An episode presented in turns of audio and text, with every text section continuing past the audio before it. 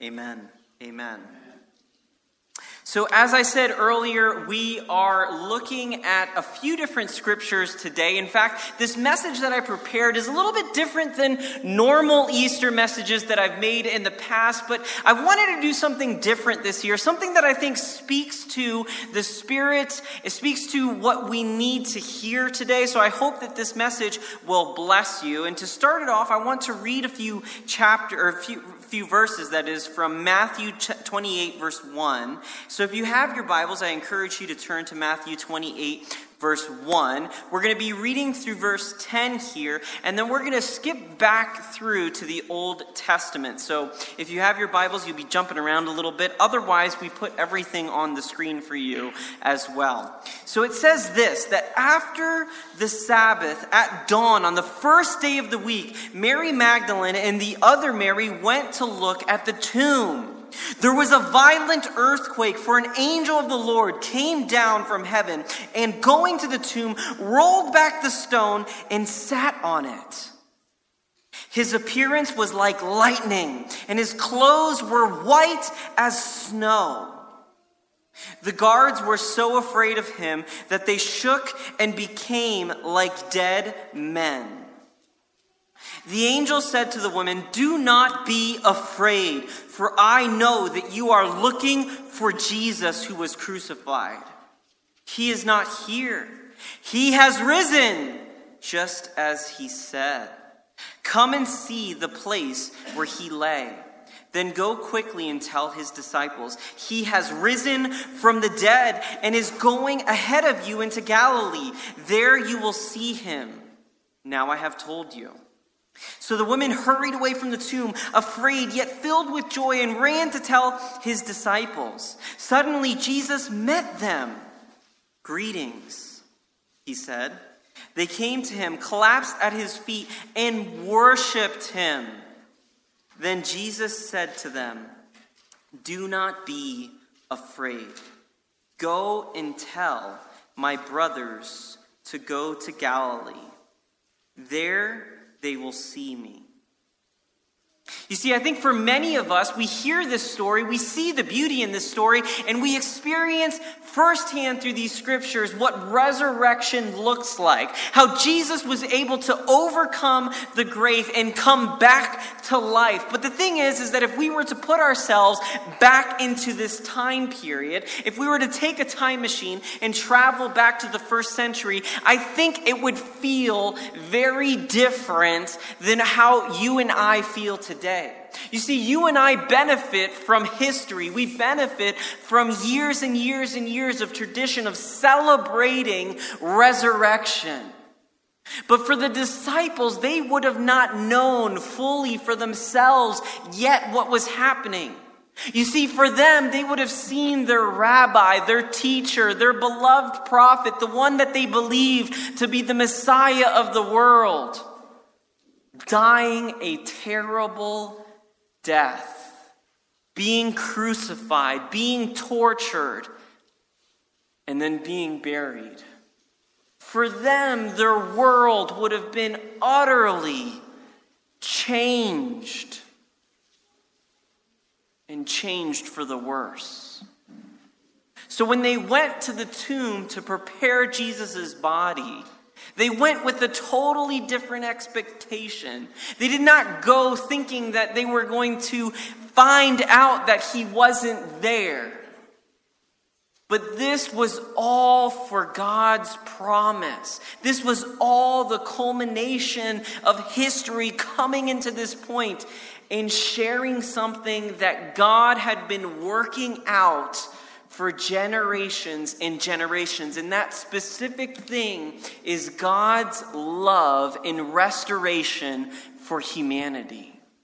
Because you see, we have been broken by sin, by the sins that we commit and the sins that we experience in this life that create the brokenness in us and in others and in the world that we live. And from that moment of brokenness, God devised a plan in order to bring restoration. I think to help make this point clear, I want us to look back to a different story in history. A story that comes from the Old Testament about a king and a lost man. Many of you probably have heard of the name King David before. If you don't know who he is, King David is considered one of the greatest kings that has ever lived in Israel. Till this day, if you, if you live in Israel or if, you, if you're of Jewish descent, you would look at David as the greatest king who, have, who ever lived. Why? Because he was a man after God's own heart. Well, it says in Scripture, specifically in 2 Samuel chapter 9, that David one day was thinking about a close friend of his. He was thinking about a man named Jonathan, and he was wondering if there was a way to show love to Jonathan's family. For many of you, maybe that doesn't make sense, but what, what history tells us is, is that David had a best friend, and this man was named Jonathan. But you see, David's best friend, Jonathan, was the son of the former king of Israel named Saul. And Saul was not a good king. He was a king that did wicked things in the eyes of God. And one day, as it would happen, both King Saul and Jonathan would die. But David remembered a promise that he had made to Jonathan. Because you see, Jonathan and David, even though Jonathan's father hated David, they had a close relationship with each other. Jonathan and David were like brothers to each other. They cared for one, uh, one another. They loved each other deeply. And they made a promise to each other that regardless of whatever happened to each other, that they would love and take care of each other's family. So, after many things happen in the lives of David and Jonathan, we learn that Jonathan and Saul pass away. And in 2 Samuel chapter 4, verse 4, we learn of Jonathan's only son. You see, when a king died, typically what would happen is there would be a power struggle. There would be a desire to place a new king in place of the deceased king. So oftentimes, this was a brutal moment in history for the king's family because people would often try to kill each other in order to ascend to the throne. So, with that same panic and fear in mind, the caregiver over Jonathan's son wrapped him in her arms and started to run out of the city, worried that they would try to kill Jonathan's son. Now, I need to prepare you for his name because I don't know if you're going to be able to say it yourself. But his name was Mephibosheth. Could you say Mephibosheth? it sounds like you're speaking in tongues. So, just as a little boy, 2 Samuel 4 4 says this that Jonathan's son, son of Saul, had a son who was lame in both feet. He was five years old when the news about Saul and Jonathan came from Jezreel.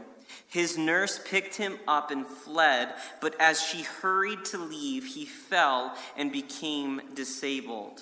His name was Mephibosheth. Why bring up a story about a king, a son, somebody who runs in hiding? Well, I think it's easy for us to read scriptures and in some ways lose what's going on in front of us. But think about what this world would have been like for Mephibosheth. You know, I have a little boy, he's only four years old, and scripture says that when all of this happened in Mephibosheth's life, he was only five years old.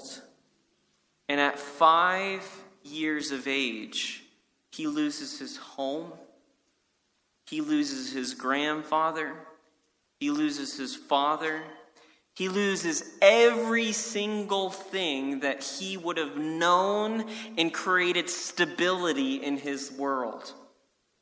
And if that wasn't were, oh, bad enough, he has to be stripped away from the only place he's ever lived.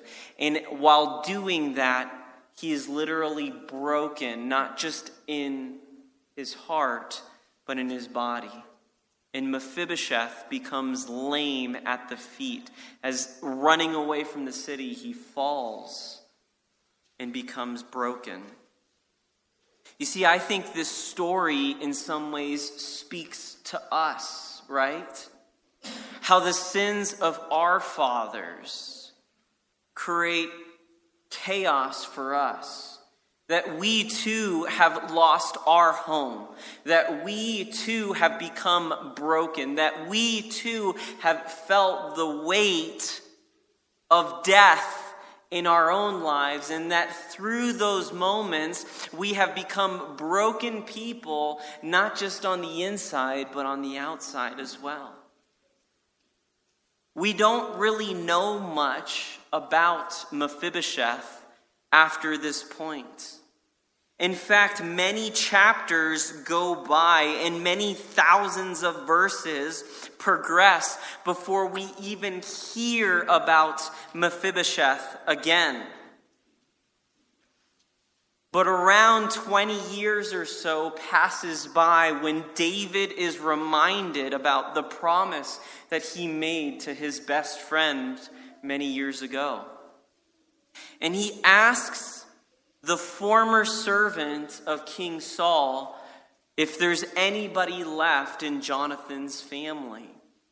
Well, this servant tells David that one son is left, Mephibosheth. So David calls Mephibosheth to come back to the palace to meet him.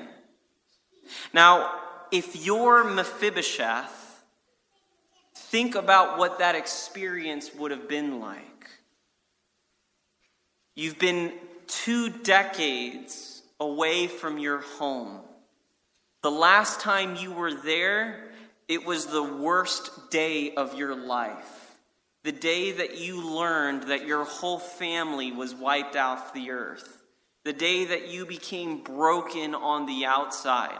The day that your world flipped upside down, and now you have to be carried through the very palace that you grew up in, that was associated with all of the pain that you can possibly remember. I imagine Mephibosheth was probably terrified as he was entering into the king's courts, thinking about all of the things that represent his pain, his brokenness, and his loss in life. When all of a sudden David, seeing Mephibosheth, yells out his name Mephibosheth! Not knowing what is going to happen next, not knowing if this is the moment where Mephibosheth finally needs to answer for the sins of his fathers, and he finally needs to face the judgment that he tried to run away from with his nurse.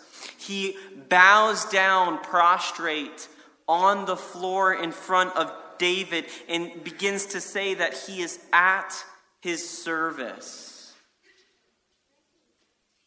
David says to him in verse 7 Don't be afraid, for I will surely show you kindness for the sake of your father Jonathan. I will restore to you all the land that belonged to your grandfather Saul, and you will always eat at my table.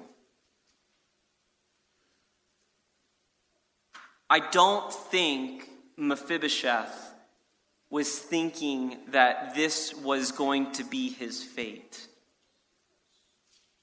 I don't think that for any part of his life he thought that he would be called back by the new king and brought to a place of complete restoration.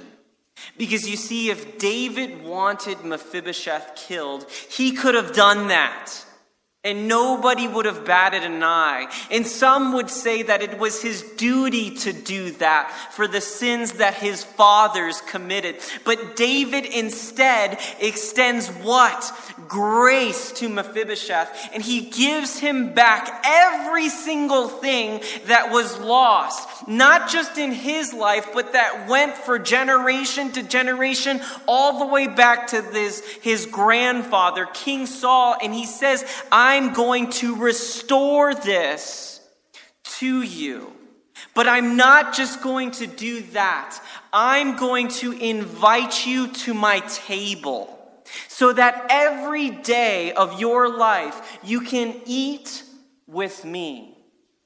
You see, this is an incredible honor because what Mephibosheth is experiencing here and what David is basically telling Mephibosheth in this moment is that I am inviting you to be like my son. I'm adopting you into my family and I'm allowing you to be restored as one of my children. I see you now as one of my own. You know, because Mephibosheth was lame and crippled in both feet, we don't know if he could walk or if he had to crawl. But it's likely that there were many times because of his lame legs that he would have to be carried to the table.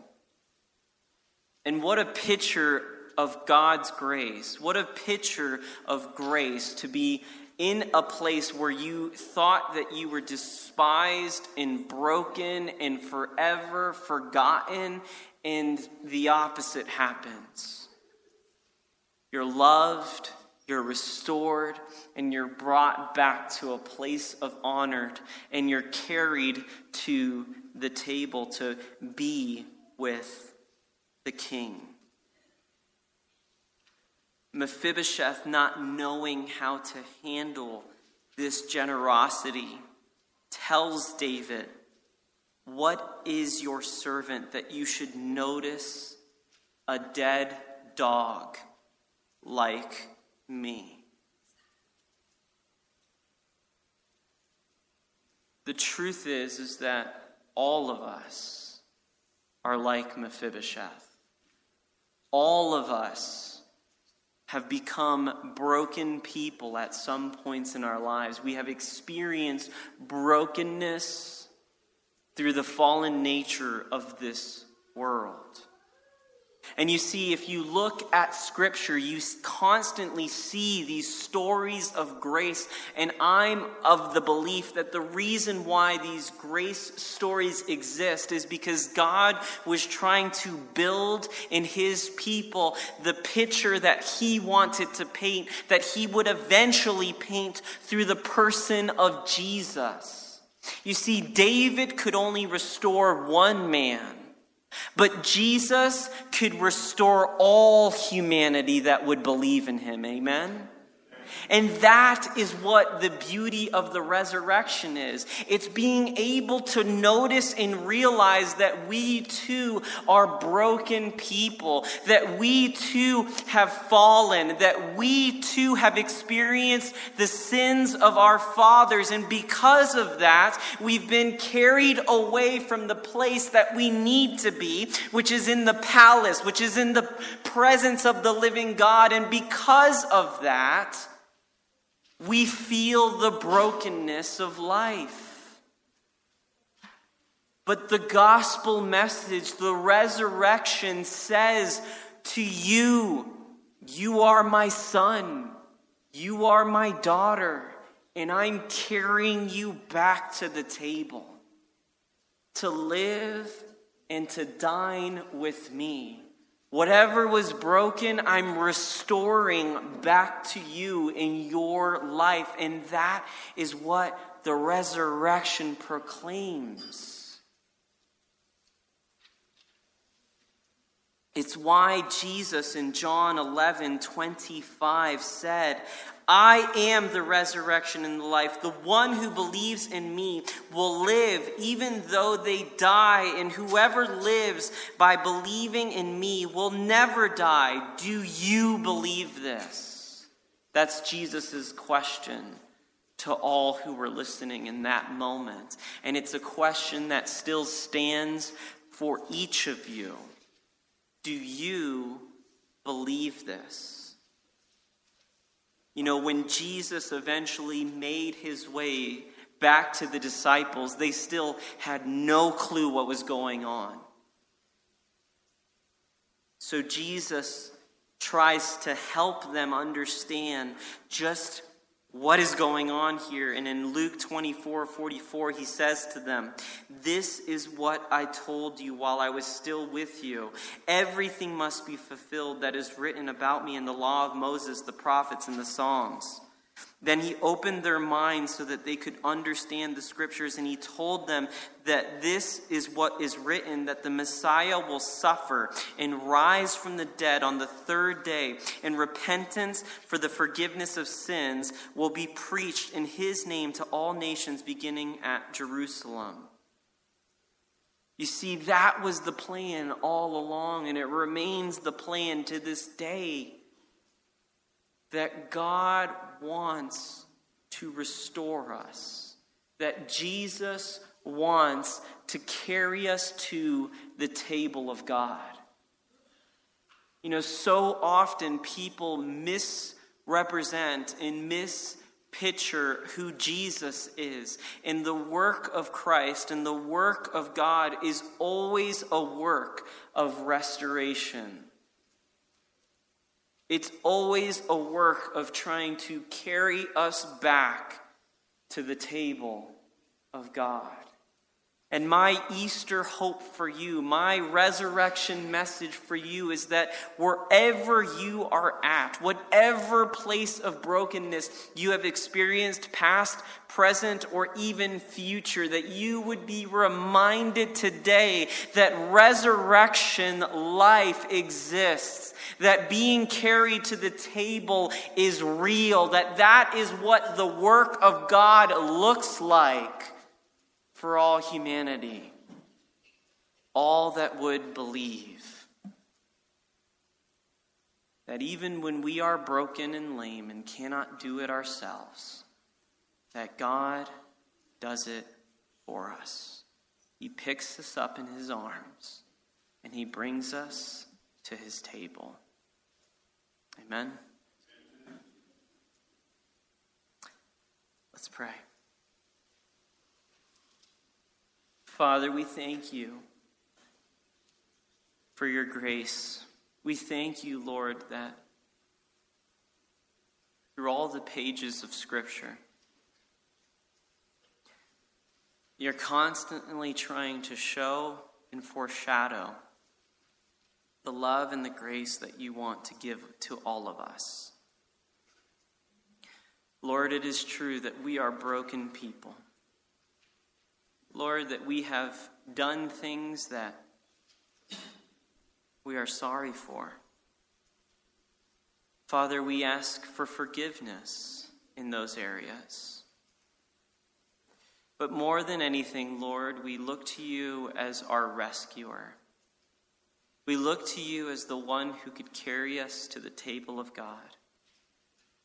I pray, Lord, that if there is anybody here who has not answered that question yet, the question that you asked 2,000 years ago Do you believe this? That they would give an answer to you right now.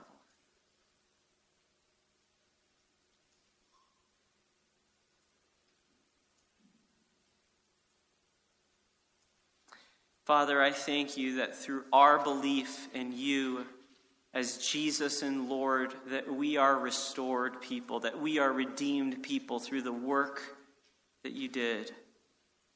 We thank you, Lord, for the hope that we have, for the grace that we have, for the restoration that we have. And with thanksgiving, Father, we praise your name for resurrection. not just in your life, but in our own. In Jesus' name we pray. Amen.